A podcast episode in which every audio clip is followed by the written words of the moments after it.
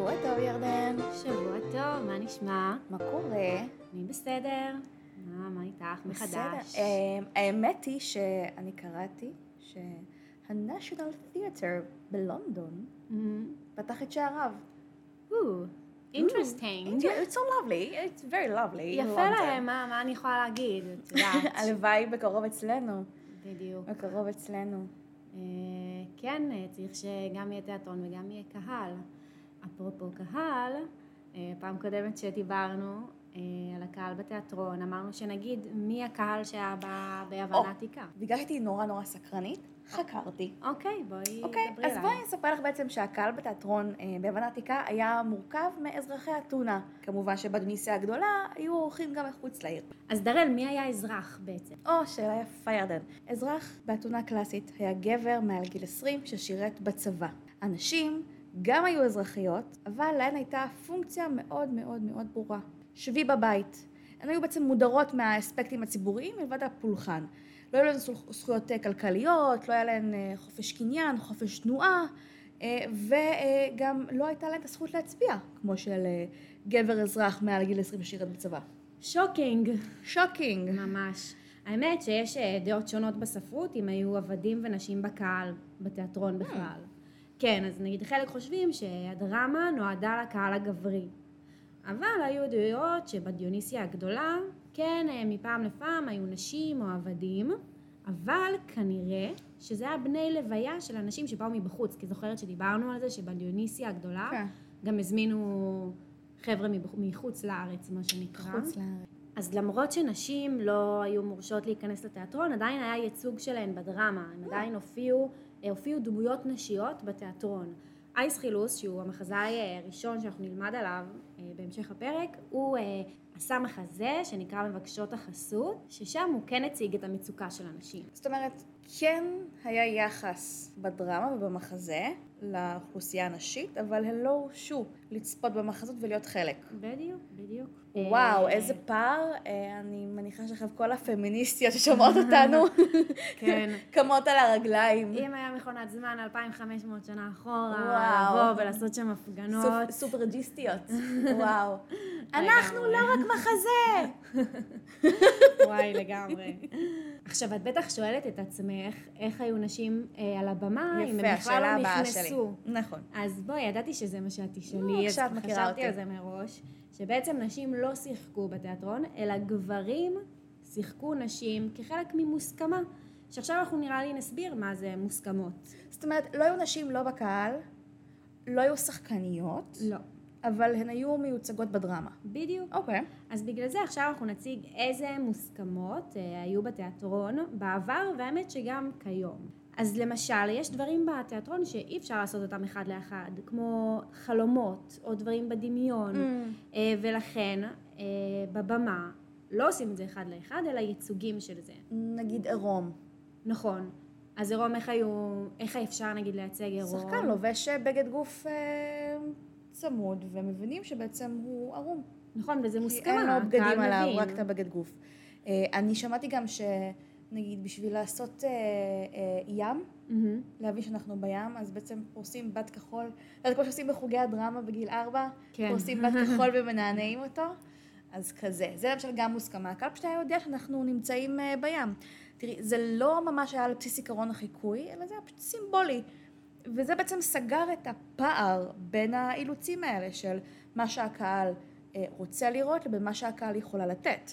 אה, היו מוסכמות חברתיות והיו מוסכמות דרמטיות ופואטיות, והצלחנו בעצם, אה, הם הצליחו לגשר על זה בעניין הזה. עכשיו תראי, התיאטרון היווני, המבנה שלו היה ענק, עצום, עצום, מטורף, אמפי מטורף. כמו קיסריה. זהו, קיסריה מדובר על התיאטרון הרומי, אבל הרומים, הם חיכו את היוונים. ברור. אז כאילו, כאילו, כן. זה היה וואנאבי. וואנאבי לייק. אז בקיצור, התיאטרון היה ענק. אז כל תרום, אה, אה, תנועה מאוד מאוד קלה וקטנה לא ראו. אז היה צריך לעשות הכל בגדול, בענק. ג'סטות דרמטיות ופעולות כאלה גדולות וזה, וגם היו צועקים, אבל בעצם את אומרת שהם היו צועקים, צועקים. ו... וזה היה חלק מהמוסכמה. אז זה נכון, אז אנשים הבינו שזה לא צעקה. זה לא צעקה, ככה דיברו בתיאטרון, הם הבינו שבגלל שהם צריכים להגיע, לא היו להם אמצעי אה, אה, אה, מיקרופון כמו שלנו יש, ואמצעים טכנולוגיים כאלה ואחרים. פשוט צעקו החוצה. ונגיד עוד מוסכמה שהייתה, מהמם. אמ, שלא היו כמעט אה, שחקנים. אז כל שחקן... רגע, מה זאת אומרת לא היו שחקנים? היה מגבלה של מספר השחקנים, ולכן כל שחקן שהיה גילם אה, כמה דמויות. וברגע ששחקן עשה מסכה, אז Hmm. קיבלנו את המוסכמה שזה דמות אחרת. זאת אומרת, הם לא יכלו ללהק לפי מספר הדמויות שלהם, אלא מספר פחות. כנראה, ו- או שזה גם ו- אה, לגבי גבר אישה, את יודעת, אז גבר מהמם. שם מסכה של אישה, אז אנחנו מקבלים על עצמנו את המוסכמה שמדובר ב- באישה. הבנתי. שזה גם אותו דבר, שכאילו, אם היום נגיד גבר ישחק אישה, יהיה לזה איזושהי משמעות. שהוא קוויר, לצורך העניין. כן. Cross dressing. בדיוק. אז יהיה לזה איזושהי משמעות, זאת תהיה בחירה, ובעבר זה לא היה. איזושהי, כן, איזשהו אה, אידיאולוגיה מסוימת שרוצים להעביר. בדיוק. וגם אה, עוד דבר זה שהיה דמות מעופפת. דאוס אקס מקינה, בדיוק. שהייתה האל מגיעה. מהמכונה. זהו, שבעצם כל פעם שהיה מגיע אל במחזה, הוא היה מגיע במנוף וחבל, אז אנחנו היינו בעצם מתעלמים מהמנוף ומהחבל ומדמיין, מדמיין. האמת שזה גם היום, את רואה פיטר פן, את רואה שהוא מחובר עם אה, כבלים, את רואה את מרי פופינס. בואי, היא לא עפה במטריה נכון, שלה. עד היום יש את זה. כן, יש המון מוסכמות שאנחנו עד היום משתמשים בהן, כי באמת אין לנו עדיין איך לעשות את זה אחד לאחד. האמת, אני חייבת להגיד שאפרופו national אה, theatre, לונדון, הם העלו את המחזה פיטר פן, אוקיי. ויש אה, חולה סצנה, על המחזה יש. סצנה במחזה, שפיטר פן מלמד את הילדים לעוף. אומר להם אה, קצת אבקתפיות ומחשבות טובות. ואז במקום שהם יהיו מחוברים בחוטים, כבלים, אוקיי. שירימו אותם, השתלשלו בדי טיסו. אוקיי. טיסו, מי שלא יודע, זה בדים של לוליינים. כן, נכון. עושים עליהם כל מיני פירוטכניקה, אה, והשחקנים פשוט למדו אה, להתעסק עם הטיסו, יפה. ואז במקום לעוף עם פיטר פן על כבלים, הם עפו על טיסו, וזה בחירה נראה לי מאוד מעניינת של במאי, של מעצב. כן, אני חושבת שזה מה שמגניב במוסכמות, שזה צריך, אנחנו ככה צריכים אה, להפעיל את היצירתיות שלנו. זה ממש יפה. עשית לי חשק. חבל ש... אה, בואי ניסע ללונדון. בואי. בואי נעשה פרק שאנחנו נהיה בלונדון. חייבות, נקליט פרק בלונדון, נעשה פרק וידאו. חייבות, רק ש... כן, תשמעי, כאילו, זה משהו שיכול להתרחש כרגע רק מחוץ לעולם שלנו, בדמיון. בדמיון. אז אה, אם כבר אנחנו מדברות על בעצם מחוץ, אז גם יש גם מחוץ לבמה. מה זאת אומרת? אה, היו המון סיטואציות אלימות שהוצגו מחוץ לבמה, לא היו מראים אלימות על הבמה. מתוך אה, עיקרון, כאילו, שהם... אה, כן. מה, היה להם קשה ללמוד קרבות במה? אה, אני חושבת שאלימות על הבמה, מבחינתם, אני חושבת, כן. אני לא יודעת, אני חושבת, אה, אני יכולה להסיק מזה שאלימות על הבמה מבחינתם זה משהו שהוא מחלל את הקודש. אה, זה גם נהוג הרבה היום שפתאום שומעים אח, איי, כל מיני, כל מיני קומדיות כאלה על הבמה, שומעים כזה נכון. צלחת נשברת או משהו כזה, אה, כי בסצנה אלימה צריך המון מאמץ, אה, וזה הרבה יותר קל לשמוע את המוסכמה ככה בחוץ. נכון. אה, עוד אה, משהו שנכנס לנו לתוך קטגוריות המוסכמות היא המקהלה. אנחנו כמובן נרחיב עליה בהמשך, אה, אבל בטרגדיה היוונית הייתה מקהלה, שהיא הרכיבה בעצם את כל ההצגה עצמה. אה, את גם מדמיינת את הגבעתרון עכשיו? ים השיבולים שמסביב, לה לה לה לה לה. האמת אבל שאני הבנתי שהמקהלה לא כזאת משעממת. כן, אה, היא מגניבה. לפני שאני אה, ארחיב עליה, יש... אה, לא, רק בואי אה, נסכם. נגיד שהמוסכמות זה דבר שהקהל מכיר אותו, וזה גורם לו להתעלם מהדברים הלא רלוונטיים. ולכן התיאטרון הוא סימבולי, לא כמו הקולנוע שהיום יש לנו, שבהם בקולנוע אפשר לעשות דברים אחד לאחד. כל היופי בתיאטרון, בעיניי, זה המוסכמות, זה הצורך שלנו בלחדש. וזה גורם לנו להשעות את אי האמון שלנו לרגע, שזה העיקרון הבסיסי של התיאטרון. קיצור, לא לבוא ציניים לתיאטרון, לבוא לא, פתוחים. לא, ציניות בתיאטרון זה ממש, אה, באמת, צריך לשים אותה בצד. אה, וזהו, אני חושבת שאפשר להתחיל לדבר על המקהלה. יש. יש. טוב, אז אה, לכל מחזה יש מקהלה שונה.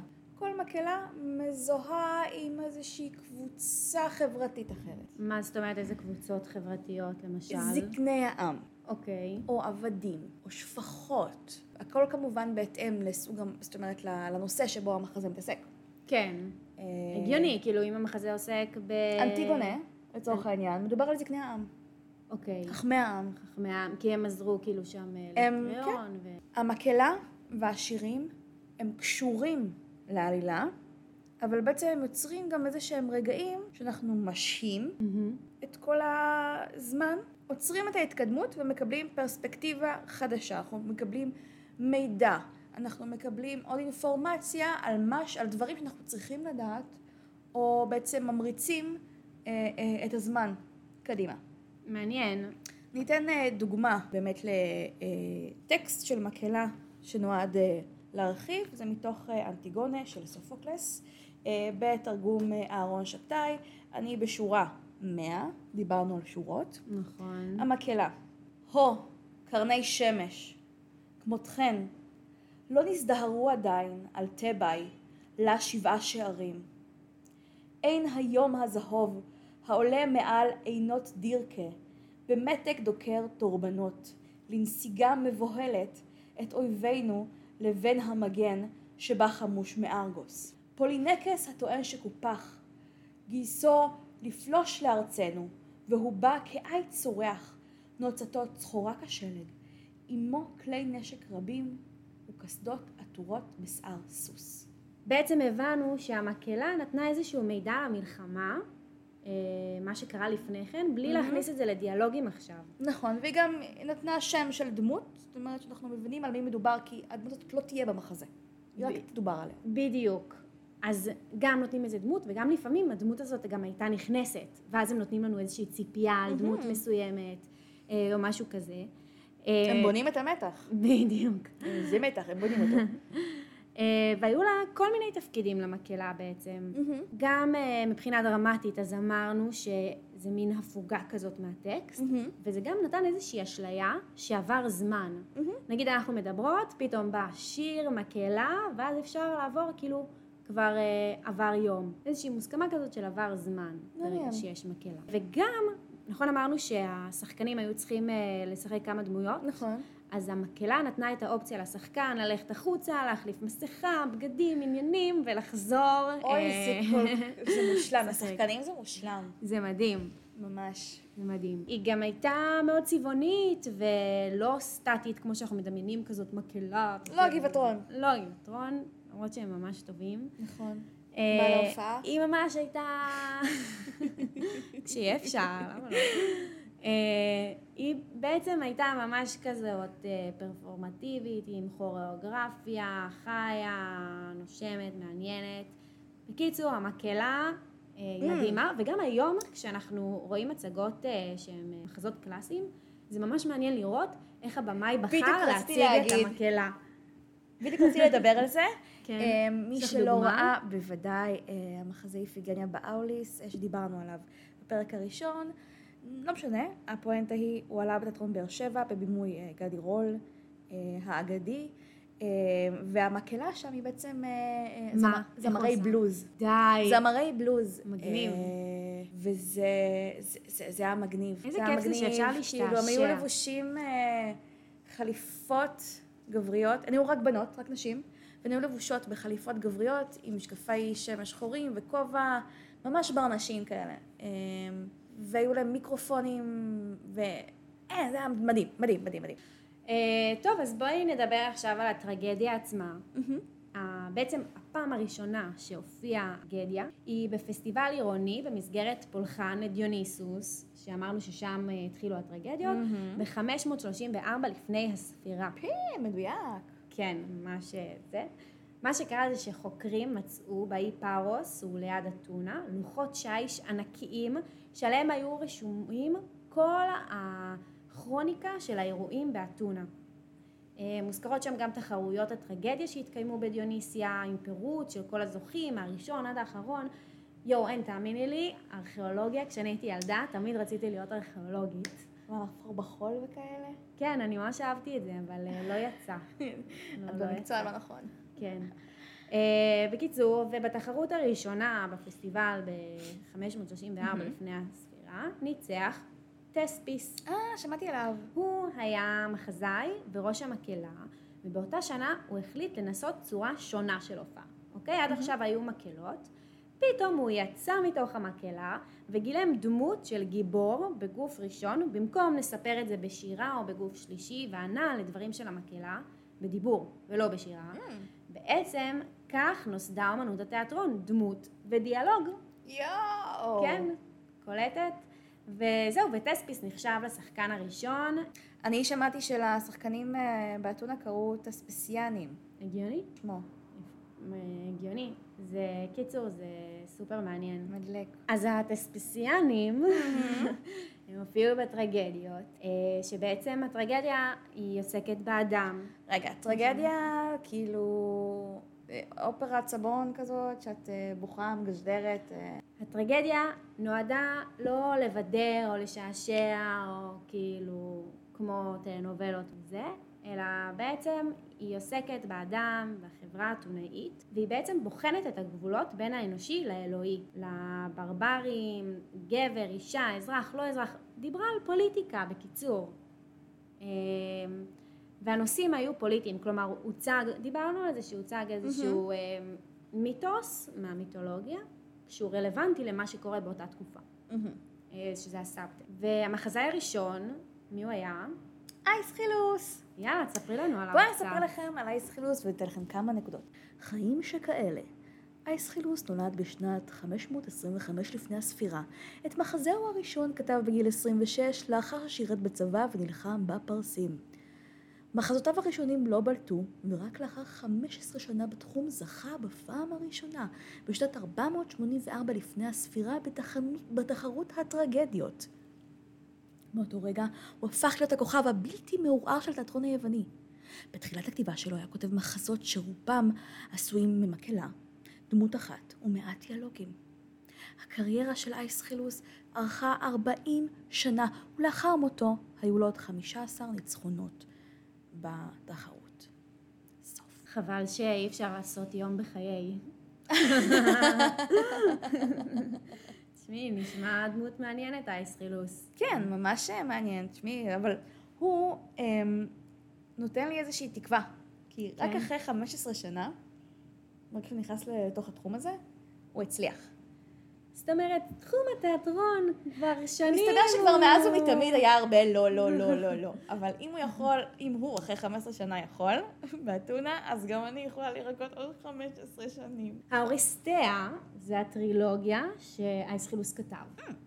כן. למה אורסטיה? על שם אורסטס, בנו של המלך אגממנון במיתולוגיה היוונית. שעל פי אייס חילוס הוא שלט בארגוס. כן, אז על שמו של אורסטס הוא כתב אה, שלושה מחזות. אגממנון, נושאות הנסכים ונוטות החסד. אנחנו ממש ממליצות לקרוא את המחזות האלה. אה, אנחנו גם נזכיר את זה בעמוד פייסבוק שלנו, נכון דראל? ברור. ובאינסטגרם, שמי שעוד לא עוקב, הגיע הזמן, תחפשו קתרזיס ותעקבו. מדהים. עכשיו אני אספר שמבחינת התיאטרון יש הבדלים מאוד מאוד מאוד ברורים בין המחזות הראשונים לבין האוריסטאה, שזה בעצם סוף, לקראת סוף הקריירה של אייס חילוס. אמ, מבחינת התיאטרון יש הבדלים ממש ברורים בין המחזות הראשונים של אייס חילוס לבין האוריסטאה. אמ, הבדלים גם דרמטיים, אבל גם שינויים ביצועיים שהאייס חילוס הכניס. אה, אני יודעת שהיה מבנה במה שנקרא סקנה, אה, שזה מין אה, פתח כניסה לבמה, משם נגיד לצורך העניין קליטמנסטרה מכניסה את אגממנון לארמון, תקראו ותדעו מה היא עושה שם, אה, וגם הוא הכניס בעצם את התפאורה כמרכיב משמעותי. לא הייתה תפאורה, הייתה מקהלה על הבמה והיא עשתה הכל. אה, ואז פתאום הוא הכניס כל מיני אה, אלמנטים של תפאורה שיכולנו להבין מה המקום שבו אנחנו נמצאים.